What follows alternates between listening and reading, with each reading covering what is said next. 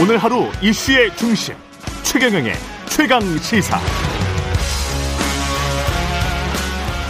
네, 앞서 국민의힘 이준석 대표에 이어서 이 부에서는 더불어민주당 박홍근 원내대표 전화로 만나보겠습니다. 원내대표님 안녕하세요. 네, 안녕하십니까. 예, 어제 취임식이 있었고요. 취임사 어떻게, 어떻게 들으셨습니까? 어, 전임 대통령들의 취임사하고 비교해보면 청사진이 좀 모호했다 이런 평가가 많은 것 같습니다. 그러니까 음. 앞으로 오 년간 이 대한민국을 이끌 시대정신을 아우르는 그런 국정 운영의 목표나 방향 이런 게 제시를 해야 되는데 그게 무엇인지 알 수가 없었다. 구체성이 좀 떨어졌다는 것이죠. 예. 특히 그 전 국민의 관심사라 할 수 있는 코로나 이후에 이 대한민국을 어떻게 이끌어갈 것인지에 대한 경제적인 비전이나 정책 방향이 없었고 저성장이 고착화된 게 우리나라만의 문제는 아닌데 대한민국의 이런 경제 현실과 좀 동떨어진 빠른 성장만 그런 구호성으로 좀 나열을 했다 이런 평가가 좀 있거든요. 예. 특히 그 자유란 표현을 서른다섯 번이나 말씀을 하셨어요. 예. 그런데 작년 우리 대한민국이 세계 민주주의 지수평가에서 십육 위입니다. 그러니까 백육십칠 개국에서 십육 위로 성숙한 이 대한민국인데 어떤 자유를 말씀하시는지 그러니까 음. 오히려 정작 우리 국민이 듣고 싶어하는 협력, 소통, 뭐 통합 이런 단어는 한 번도 언급을 안, 안 했거든요. 네. 그러니까 오히려 언급하신 반지성주의, 무슨 재건 이런 이제 그 용어가 오히려 전임 정권이나 또는 그 야당을 상대로 하는 건 아니냐 이렇게 좀 평가하는 분들도 있더라고요. 그래서 네. 저는 좀 국정 비전보다 그런 좀 이 어떤 그 개별적인 어떤 그런 전 정권에 대한 평가라고 할까 이런 것을 좀 드러낸 것에 대해서는 좀 아쉬웠고요. 오히려 인수위가 좀 두 달 동안 뚜렷한 국정 비전을 좀 제시하지 못했던 결과가 결국은 이 취임사의 어떤 부실함으로 드러난 거 아니냐 이렇게 저는 평가를 하고 있습니다. 일시적으로 전쟁을 회피하는 취약한 평화가 아니라 자유와 번영을 꽃피우는 지속 가능한 평화를 추구해야 합니다. 이 부분에서 일시적으로 전쟁을 회피하는 취약한 평화가 아니라 이게 의미하는 바를 어떻게 받아들였습니까? 생각해 보십시오. 지난 그 박근혜 정부가 이제 어 그 막을 내릴 때 당시에 뭐 여러 가지 국정농단으로도 국가가 혼란스럽습니다만은 네. 거의 전쟁 위기까지 치닫지 않았습니까? 그런데 문재인 정부 들어서 하여튼 어렵게 뭐 정상회담을 포함해서 여러 가지 조치들이 이루어졌죠. 그런데 저는 그러면은 이 대한민국의 지금 경제 조건이나 안보 환경 속에서 전쟁 유기나 갈등이 국도로 치닫는 것이 어 그런 것도 감내를 해야 한다는 것입니까? 그러니까 그 누구도 지속 가능한 평화를 원하지 않는 사람은 없어요. 당연히 우리도 그게 목적 아닙니까? 예. 근데 그 과정의 관리도 대단히 중요한 것이죠. 음. 그래서 우리 국민이 불안해하지 않고 우리 그 이 한반도가 안정으로 갔을 때 경제도 더 우리가 원하는 방향으로 더 그 성장시킬 수 있는 거 아니겠습니까? 예. 저는 그런 부분은 되게 일면적이고 너무나 좀 이렇게 저 좀 편협한 인식이다 이렇게 평가할 수밖에 없는 것이죠. 지금 내각 인선 가지고 국민의힘 방금 전에 이제 이준석 대표는 어, 민주당은 그 겨울인데 민심 대선 민심이 심판한 건 겨울이어야 하는데 봄처럼 행동하고 어 그렇다라고 이야기를 했어요. 그래서 너무 이제 막 막하파식 으로 행동하는 게 아니냐 그런 이제 뉘앙스를 비쳤는데요. 어 인수위 문제를 돌아보면요, 우선 예.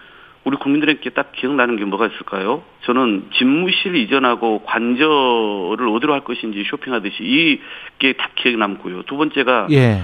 애초에 국민들께 했던 약속, 즉 공약을 제대로 음. 지킬 수 있을지에 대해서 명확한 답을 못 줬어요. 오히려 파기된 공약들이 많았다고 보고 있고요. 세 번째가 언급하신 인사 문제거든요. 예.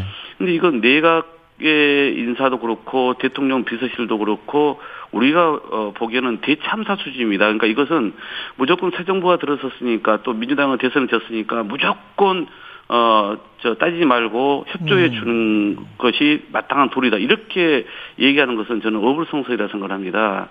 특히 그 이 인사 문제 관련해서는 저희가 열여덟 명 중에서 지금 한 분이 이제 낙마하고 열일곱 분 있지 않습니까? 네.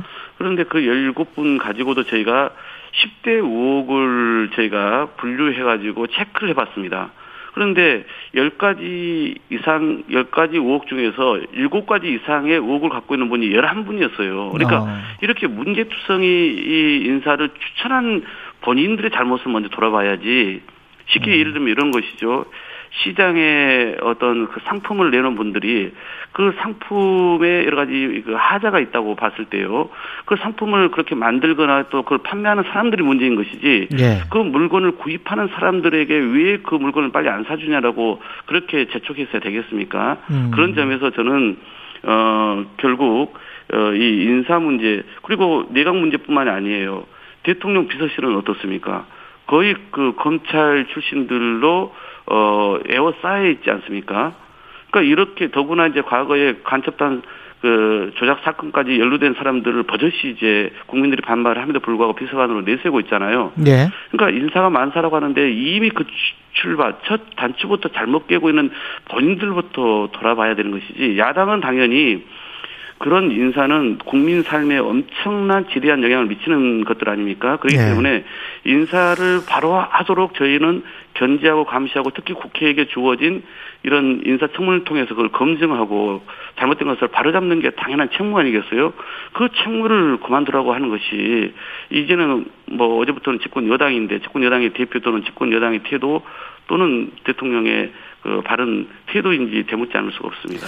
근데 지금 한, 한덕수 국무총리 후보자 인준에 동의하지 않는다고 하더라도 어, 추경호 대행체제로 해서 이렇게 갈 것이다 이런 보도들이 나오잖아요. 그래서 장관 후보자들 임명을 강행할 것이다. 그러면 민주당은 어떻게 할 생각이세요? 이것도 저는 이렇게 말씀드려보고 싶습니다. 예.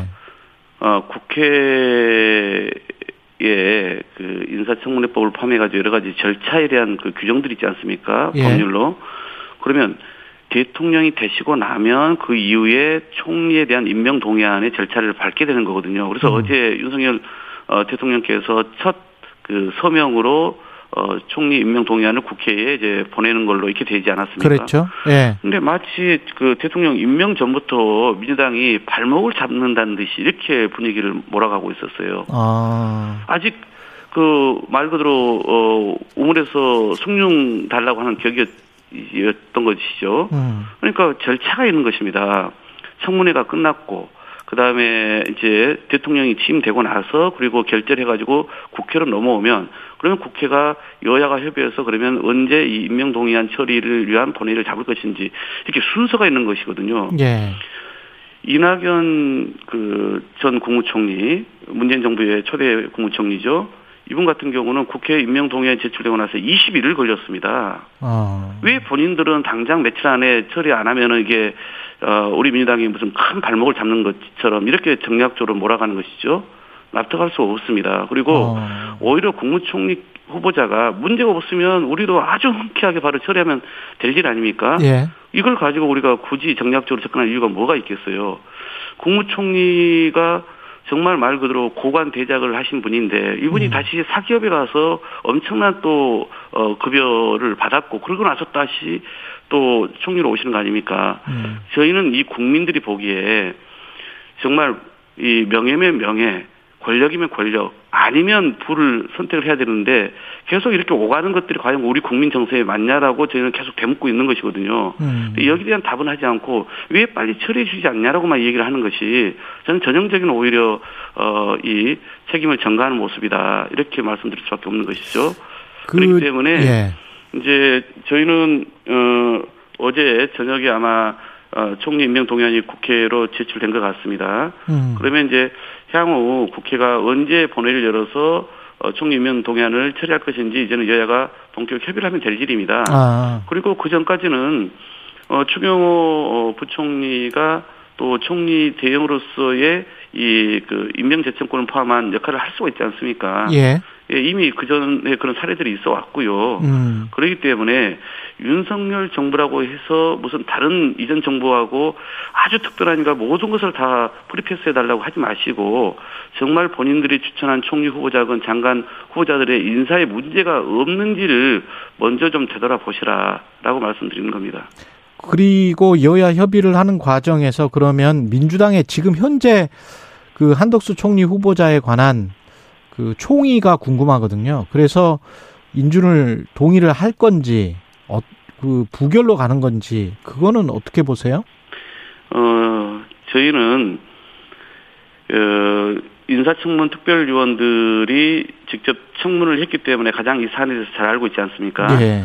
어, 그분들이 모두 이제 부적격이다 이렇게 입장을 먼저 밝혔고요. 음. 다만 총리 임명 동의안은 본회의 의결 사안입니다. 예. 그렇기 때문에 이제 인청위원들뿐만 아니라 우리 의원들의 전체 의견을 좀 듣고 결정을 해야 될 사안이거든요. 예. 그렇기 때문에 저희로서는 이제 의원총회를 통해서 음. 최종 이제 어, 이 인준 여부에 대한 어, 논의를 해간 절차를 밟아 나갈 어, 예정입니다. 그렇군요. 예. 예. 뭐 지금으로서는 어, 뭐, 과거에, 뭐, 이분이 노무현 정부 때 총리를 했으니까, 뭐, 문제 없지 않냐, 이렇게 얘기를 하는 국민의힘의 논리가 있는데요. 예. 저는 오히려 이제 그게 십오, 십육 년 전 일인데, 음. 말 그대로 스마트폰도 없던 시절에 총리를 하셨던 분이에요. 음. 근데 지금은 이미 사 차 산업혁명 시대에 맞는 그런 자질과 역량을 갖췄냐라고 우리가 물어볼 수 밖에 없는 것이고요. 더구나, 그 이후에 다시 또 사급에 와서 우리 국민 눈높이에 맞지 않는 과도한 그런 급여나 또는 여러 가지, 어, 이 부인과 관련된 의혹이나 이런 등등이 제기되지 않았습니까? 예. 그러니까 그때는 뭐 그렇게 통과가 됐을지라도 그 이후에 시대의 흐름이 바뀌었고 또 그 이후에 어 이번 그 청문 과정에서 제기된 여러 의혹들 문제점들이 있기 때문에 저로서는 그런 부분까지 꼼꼼히 따져볼 수밖에 없는 것이죠. 방금 전에 이준석 대표, 국민의힘 대표는 한동훈 법무부 장관 후보자 그 청문회 그날의 성적표는 민주당이 졌다 이렇게 이야기를 했거든요. 어떻게 생각하십니까? 어, 저는 졌다 이겼다가 어디 있겠습니까? 음. 그, 어, 물론 우리 그 청문위원 중에, 법사위원 중에서, 어, 사실을 좀 잘못 착각하고, 어, 질문한 일부 부분이 있습니다. 그럼에도 네. 불구하고 본질은 바뀌지 않습니다. 어, 한동훈 후보자는 불행하게도 윤석열 대통령이 정치 출발 또는 대통령 출마의 명분으로 삼은 공정과 정의에 가장 어울리지 않은 인사입니다. 어, 청문은 마쳤지만 이 한 후보자의 딸이 가족 찬스를 적극 활용해서 미국 명문대 입시용으로 소위 황제 스펙 쌓기 의혹은 더 커져가고 있는 거 아닙니까? 네. 어, 뭐 본인은 딸 교육에 개입하지 않았다 이렇게 잘 모른다라고 궁색한 변명으로 일관했습니다만 사실 이런 그 이 고위급들의 또는 그 어 이 어, 부를 갖춘 사람들이 자녀들의 스펙 쌓기를 하는 것은 이건 국민적인 어떤 그런 상식 공정에 봐서도 심각한 문제인 거거든요. 네. 더구나 어, 저는 이 한동훈 후보자는 그런 그 이 이번에 이런 자녀 스펙 쌓기나 또는 그 이 부동산 문제 등에 대한 여러 가지 어, 문제뿐만 아니라 이미 제기된 것들 있지 않습니까?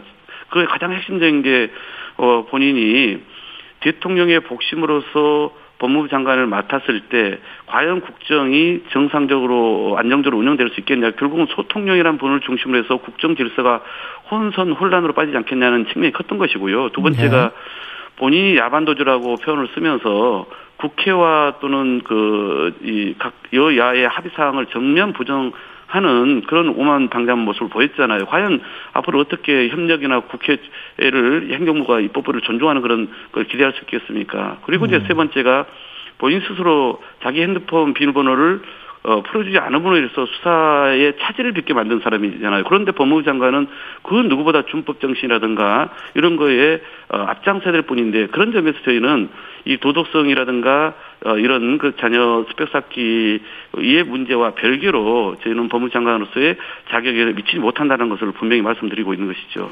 앞으로 국회 그 논의를 해야 될 게 지금 말씀하신 저 형사소송법 개정안이랄지 검찰청법 개정안 후속으로 중수청 출범을 위한 사개특위도 구성을 해야 되고 법사위원장도 지금 논의가 계속되고 있단 말이죠. 후반기에 어, 국민의힘에 넘겨주는 게 맞는지 안 맞는지 어떻게 보세요? 이 두 가지들. 네. 어, 음. 사개특위는 음, 말 그대로 여야가 이제 합의를 했던 사안이었는데 국민의힘이 이제 파기를 했지만 저희는 음. 국회의장께서 그래도 어, 본인의 최종 중재안을 수용한 정당의 입장에 서서 국회를 운영하겠다라고 언급을 하셨기 때문에 그 연장선에서 저희는 어, 국회 본회의에서 통과된 대로 지금 저희는 그걸 추진하고 있는 것이고요. 예. 그건 어, 그래서 이제 차질 없이 이행해 나갈 일만 남아 있다 이렇게 보고 있고요. 법사위 문제는 국회법에 따르면 전반기 이 년과 후반기 이 년을 구분해서 원구성을 하도록 되어 있습니다. 그러니까 이 전반기는 이제 오월 이십구일부로 끝나는 것이고요. 이제 오월 삼십일부터는 후반기 국회가 시작되는데, 그러면 후반기 원구성의 이 국회법에 따른 그 협상의 법적 주체는 현재의 원내대표들입니다. 네. 그러면 저와 권성동 국민의힘 원내대표가 후반기 어, 이 각 상임위원장들과 또 상임위원회 숫자를 어떻게 할 것인지를 협상을 이제 하도록 되어 있는 것이거든요. 음. 그러니까 저희 이야기는 국회법대로 하면 될 일이다 이렇게 말씀을 드리는 것이고요. 지난 이제 그 전임 원내 대표 간의 그 합의, 우리 물론 그 부분은 저희들도 참고는 할 것입니다. 하지만 국회법을 뛰어넘을 수는 없는 거 아니겠습니까? 그래서 어, 전임 원내 지도부가, 제가 그렇게 표현을 썼는데, 어, 마치 그 이 년 동안 어, 세들에 있는 사람들이 다음번 세들 사람들의 이 계약 기간이나 또는 무슨 뭐 임대료나 이런 것까지 다 정하는 것이 네. 앞, 앞, 맞지 않다라고 제가 지적을 하지 않았습니까? 그러니까 당연히 이제 법에 따라서 어, 협상을 통해 가지고 법사를 포함해 가지고 향후 상임위를 어떻게 배분할 것인지를 이제 본격 어, 협의에 착수하면 될 일이라고 봅니다.